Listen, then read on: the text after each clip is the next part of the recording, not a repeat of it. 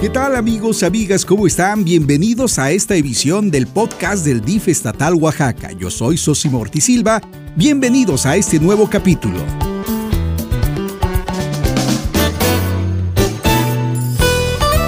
Yo quiero comenzar con una pregunta. ¿Has escuchado hablar sobre los huertos pedagógicos? Suena interesante, ¿no?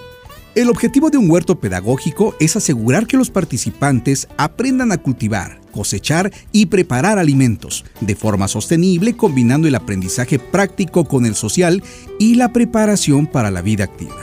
Primero, entendamos qué es el huerto pedagógico. Es una herramienta didáctica que tiene como finalidad ayudar a los niños y niñas a la adquisición de conocimientos y competencias que le permitirán un desarrollo integral. Socializar el conocimiento de manera práctica es uno de los propósitos del huerto escolar pedagógico, además de permitir conocer sobre educación alimentaria y ambiental, desarrollo de habilidades sociales y aplicar conocimientos en las áreas de aprendizaje. Asimismo, es un área cultivada que se encuentra alrededor o cerca de las escuelas que se emplean fundamentalmente con fines didácticos, pero también permite la producción de algunas hortalizas y frutales que serán consumidos por los niños y las niñas en la escuela complementando la alimentación escolar. Etapas. 1. Reunión y planificación del huerto. Permitirá organizar, motivar y coordinar todas las acciones que lleven a un buen proyecto, realizando la presentación del proyecto del huerto a docentes, padres de familia y beneficiarios. 2. Conocimiento de los cultivos de la región. Implica realizar un diagnóstico con la finalidad de conocer los principales cultivos de la región donde se desarrollará el huerto de manera que se cuente con cultivos de óptimo desarrollo. 3. Selección de hortalizas. Se pueden utilizar semillas producidas en la comunidad de acuerdo a las necesidades. Estas deben cumplir con ciertas características como lo son buen tamaño, sanas, buen peso, que no estén rotas ni perforadas por insectos. 4. Preparación del terreno.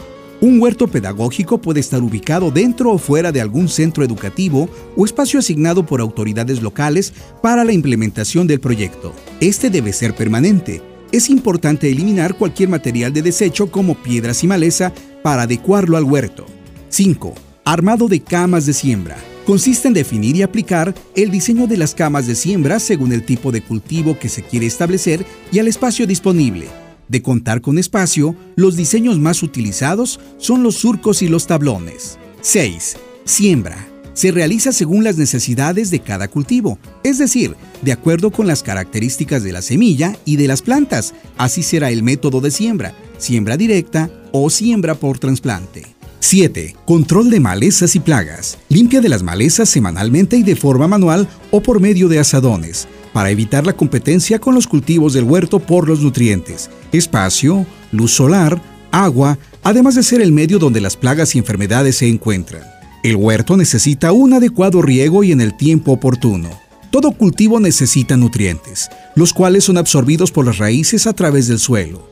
Cuando dichos suelos no poseen nutrientes, es indispensable proporcionárselos mediante abonos o fertilizantes. 7. Cosecha. Al momento de cosechar hojas, verduras, hortalizas, las manos deben estar limpias para evitar la contaminación por bacterias, considerando que la cosecha en el huerto escolar se hace de acuerdo con los tipos de cultivos. 9. Autoconsumo y venta de excedentes. Dependiendo del cultivo y la cantidad productiva, una parte se proporciona para su integración en la merienda escolar o comunitaria y otra parte se entrega a cada participante para que pueda llevar a sus casas. El exceso de productos son vendidos en la comunidad. A. En el comedor escolar. B. Venta. Amigas, amigos, si nos organizamos con nuestra comunidad, podemos desarrollar un huerto pedagógico en nuestro centro escolar o si lo prefieres, en tu casa. Cuéntanos si te gustó el podcast y hazlo saber a través de nuestras redes sociales. Facebook, DIF Estatal Oaxaca, Instagram, arroba DIF Oaxaca, Twitter, arroba DIF-Oaxaca. Por el momento, es todo. Yo soy Sosimo Ortiz Silva. Hasta la próxima.